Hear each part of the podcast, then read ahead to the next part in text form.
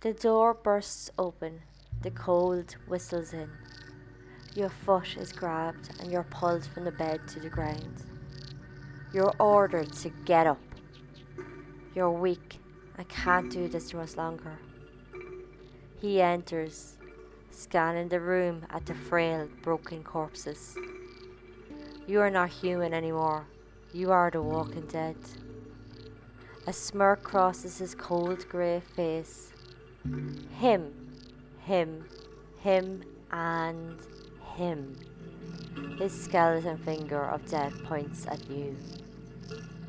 Forcefully, you're taken to his experiment lair. Here, the baths were already full, steam rising from stun. Stood over one, you feel the heat radiating. A cold claw grasps the back of your neck. Pressure, and down you go face first. The heat of the water numbs at first and then burns. Instinct kicks in. You fight, trying to get out, to breathe. Pulled up, you inhale as much as you could, and then you're forced back down. You got glimpses of him, smiling, even laughing. Finally, you're released, only to do it all again in a bath of ice. This goes on for hours. All the while, he watches, smiling, laughing, taunting. This was Josef Mengele, the Auschwitz Angel of Death.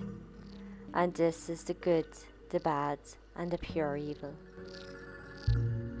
Born 16th of March 1911, his father was founder of Karl Mengele and Sons, which produced farming machinery. Josef was good at school, interested in music, art, and skiing. He finished school in April 1931 and went on to study philosophy in Munich, where it just so happened was also where the Nazi Party was. In 1935, he earned a PhD in anthropology. January 1937, he joined the Institute for Hereditary, Biological and Racial Hygiene in Frankfurt. Here he worked for Otmar Freiherr von Verschuer, who was a German geneticist with a big interest in the research of twins. As Otmar's assistant, Josef focused on genetic factors that cause cleft lips and palates or cleft chin. His thesis on this earned him an MD from the University of Frankfurt in 1938. All these degrees would be taken back by the universities in the 60s, when it was found out what Josef had done. Otmar would send letters of recommendation saying Josef was reliable and able to clearly present complex material. July 1939, Josef married Irene Schuttenborn after meeting her while working as a medical resident. They had one child, a son, named Rolf, in 1944. Josef, in 1937, joined the Nazi Party, and then, in 1938, joined the Schutzstaffel, or SS Protection. Also in 1938, the Gebirgsjäger, who were lightly infantry mountain troops. They gave Josef basic training. He was then called to service in Wehrmacht, a Nazi army force, in June 1940. From this, he soon volunteered for medical service in the Waffen SS, which was the combat arm of the SS. Here, he served with the rank SS Second Lieutenant in the Medical Reserve until November 1940. He was then assigned to the SS Race and Settlement main office, where he evaluated candidates for formalization. In June 1941, Josef was now posted at Ukraine. Here he was awarded the Iron Cross Second Class. 6 months later, January 1942, he joined the 5th SS Panzer Division Wiking as a battalion medical officer. While here, he rescued 2 German soldiers from a burning tank. From this, he was decorated with the Iron Cross First Class, the wound badge in black, and the Medal for the Care of the German People. Josef was badly injured mid-1942 and was declared unfit to continue service. Once he recovered, he was moved to the headquarters of the SS Race and Settlement main office in Berlin. Here he started back working with Otmar, who at the time was director of the Kaiser Wilhelm Institution of Anthropology, Human Heredity, and Eugenics. By April 1943, Josef was promoted to captain. Auschwitz II, Birkenau, was to house slave labourers, but in 1942 began to do a labour camp and an extermination camp. Prisoners came daily by rail from all over Nazi-controlled Europe. From July 1942, SS doctors were doing selections. Jews would come in and would be split up. Those who could work went into the camps, while those thought to be unfit were taken immediately to be killed in the gas chambers. About 3/3 of those who arrived were selected to die. The groups to die included children, women with small children, pregnant women, the elderly, and those declared by the SS as unfit or unhealthy. Early 1943, Otmar spoke to Josef and advised him to apply for a transfer to concentration camp service. Josef did as advised, and his application was accepted for Auschwitz. He was appointed the chief position of the Romi family camp in Birkenau, a sub-camp on the Auschwitz complex. At Auschwitz, SS doctors didn't give treatment to the inmates. Instead, they supervised activities of the inmate doctors, who were forced to work in the camp medical service. Josef's duties included weekly visits to the hospital barracks, and he would have any prisoners who didn't recover in 2 weeks sent to the gas chambers. Josef also carried out selections. He chose to do this, even when he wasn't assigned to. He did this in hopes to find subjects for his experiments. He particularly wanted to find twins. Most SS doctors didn't like being assigned selection. They found it very stressful and not nice to complete. But Josef, he loved it, becoming excited to do it, often smiling or whistling as he carried it out.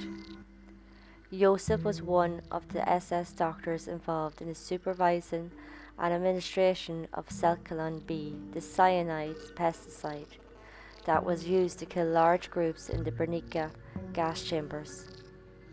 An outbreak of Noma, a gangrenous bacterial disease of the mouth and face, hit the Romani camp in 1943. Josef began a study to find out the cause and develop a treatment. Josef had a prisoner, Berthold Epstein, assist. He was a Jewish paediatrician and a professor at Prague University. The patients infected were separated. Several children infected were killed. Their heads and organs were sent to the SS Medical Academy. This research was still happening even when the camps was liquidated, and those who remained were killed in 1944. Typhus would break out in the women's camp. Josef cleared a block of 600 Jewish women, sending them to the gas chambers. The building was then cleaned and disinfected. Those next door were bathed, deloused, given new clothes and moved into the clean block. This was repeated until all the barracks was disinfected. This procedure was also used when scarlet fever and other diseases broke out, with prisoners affected being gassed. For this, Josef was awarded the War Merit Cross, and in 1944 was promoted to first physician. Josef would see Auschwitz as an opportunity to continue his anthropology studies and research into heredity. He did this by using inmates for human experiments. What he did showed no consideration for his victims' health, safety, or physical and emotional suffering. He sought for twins, preferably identical, people with two different eye colours, and those with dwarfism, and people with noticeably abnormalities. Otmar would organise a grant from the German Research Foundation. They would get reports and shipments of specimens from Josef. With the grant, Josef built a pathology lab attached to the crematorium 2 at Auschwitz. May 29, 1944, Miklós Nyiszli, a Hungarian Jewish pathologist, arrived at Auschwitz. He would be used to complete dissections and prepare specimens for shipment in the new lab. The twin research aimed to prove supremacy of heredity.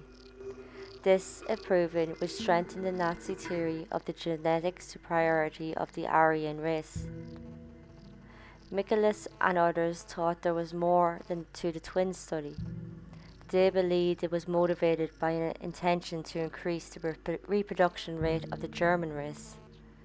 This would be achieved by having the perfect people having twins. When Josef chose his victims, they were spared for the moment from the gas chambers. They would be fed better and housed better than any other prisoners. To the children, he called himself Uncle Mengele and came bearing sweets. At the same time, to many, he was executioner, with lethal injections, shootings, beatings, and horrific experiments all ended in death. He was described as sadistic, with little to no empathy. He was known to be extremely anti-Semitic, truly believing Jews should be eliminated as an inferior and dangerous race. Even his son, Rolf, said his father showed no remorse for his wartime activities. An inmate doctor would say, quote, "Josef was capable of being so kind to the children, to have them become fond of him, to bring them sugar, to think of small details in their daily lives, and to do things we would genuinely admire."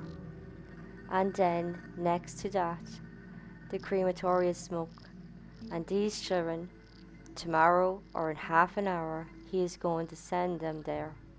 Well, that is where the anatomy lay, end quote. With the twins, they had weekly examinations by Josef or an assistant. He would cut off the twins' limbs, purposely infecting a twin with a disease and transfusing the blood of one to another. Many died from these, and those who didn't were sometimes killed and dissected once Josef didn't need them anymore.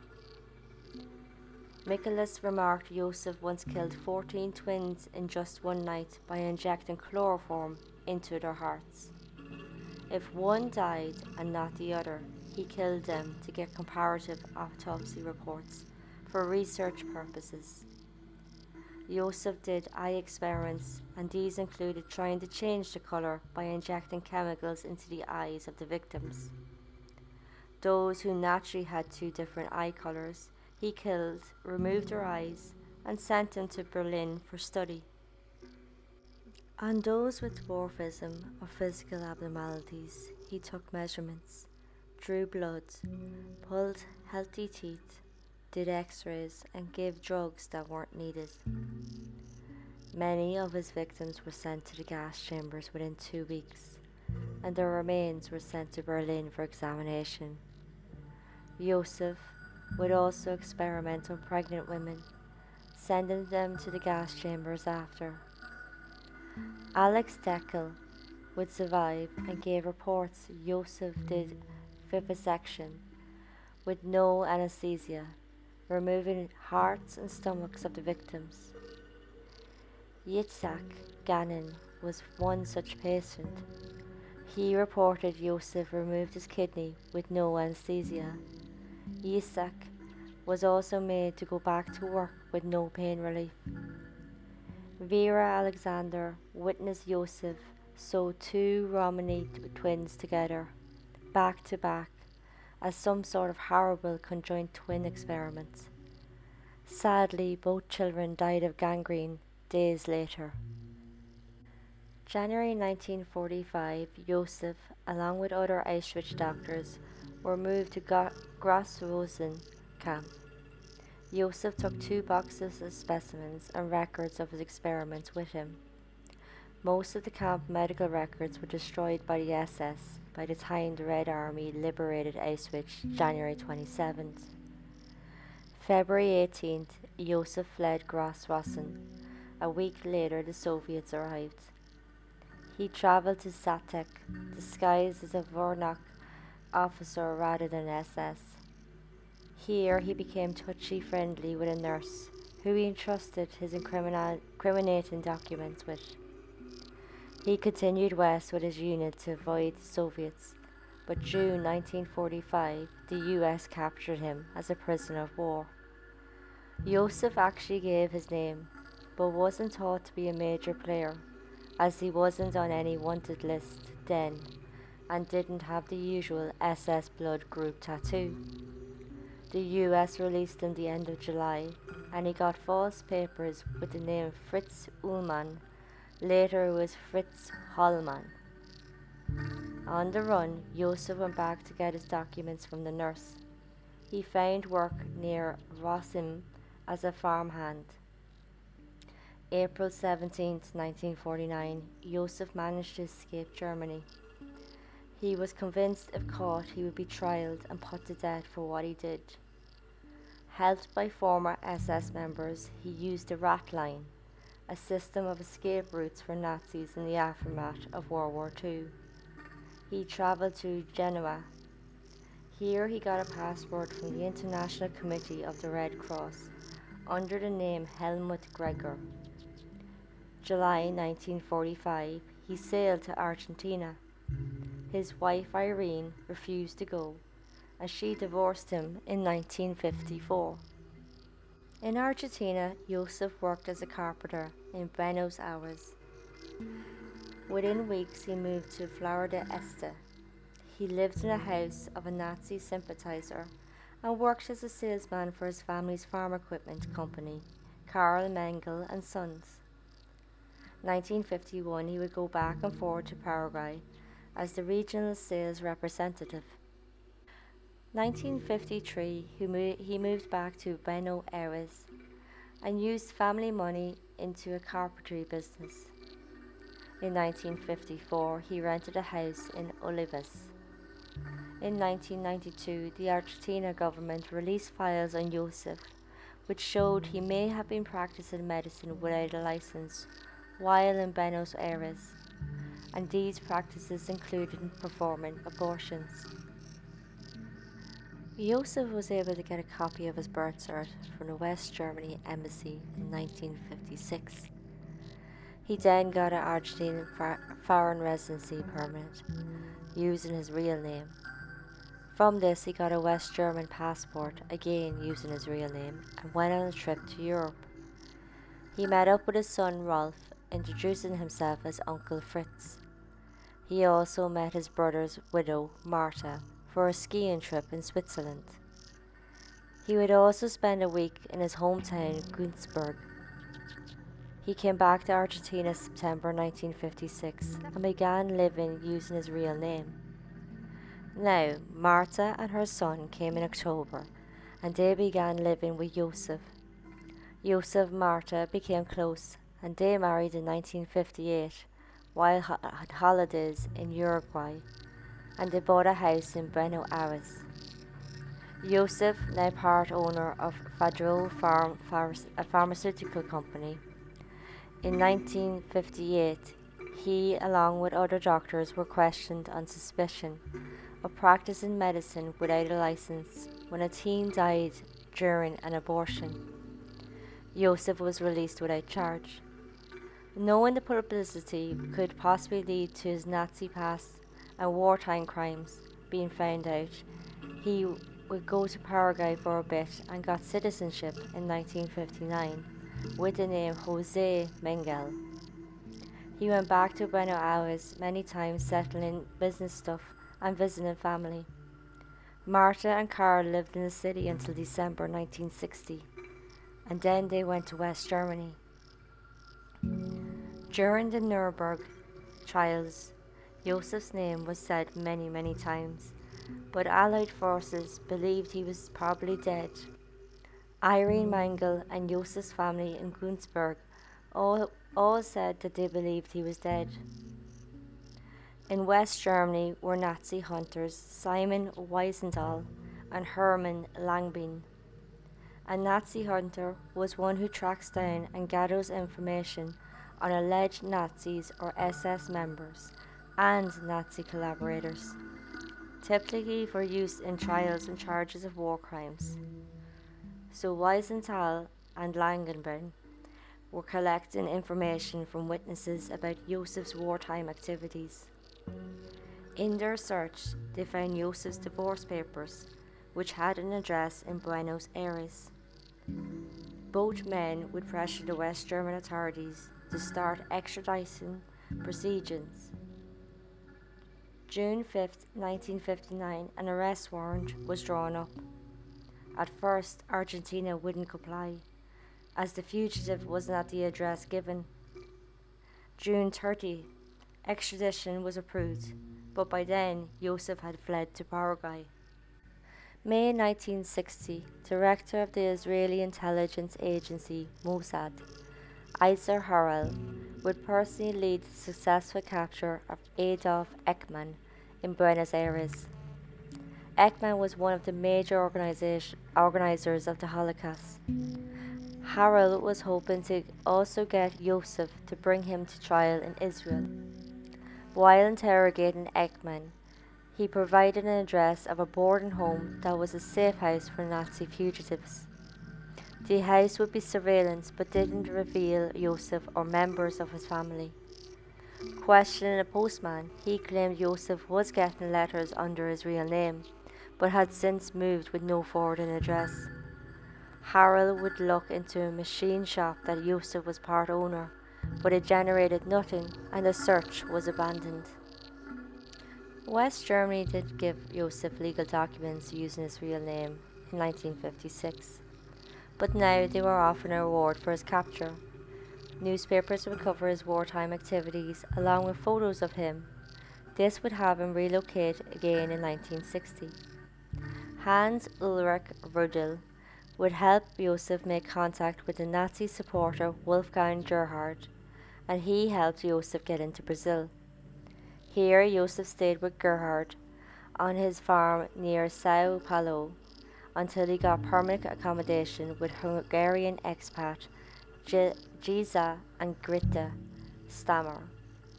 This couple, with financial help from Josef, who was given a job as a manager.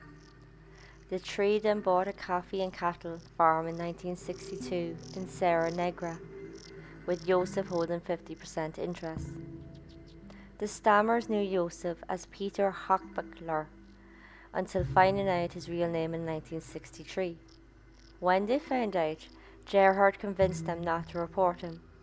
He did this by suggesting they could be seen as protecting a fugitive and also arrested.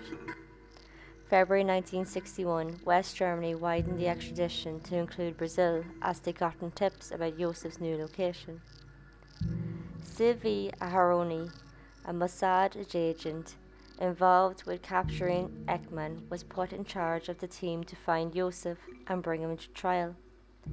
Inquiring in Paraguay yielded no clues, and had them failed to intercept communications between Josef and Marta, who now was in Italy. Agents would also follow Rudel, but again this yielded nothing. Aharoni followed Gerhard, and this brought him to a farm near São Paulo, where they seen a European man they believed was Josef.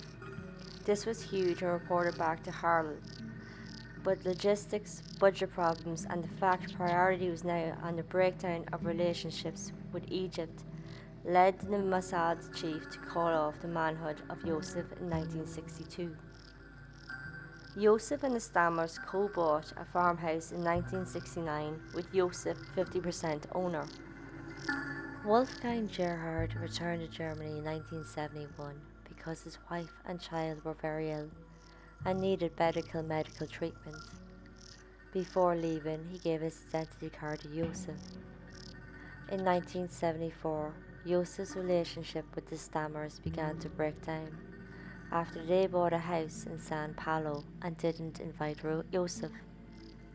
The Stammers would then buy a bungalow in El Dorado, which they rented out to Josef. Josef's son, Rolf, would come visit him in 1977.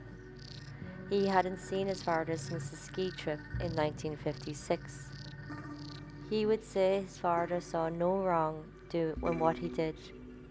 He never personally harmed anyone and was carrying out duties and orders. 1972, Josef's health began to fail.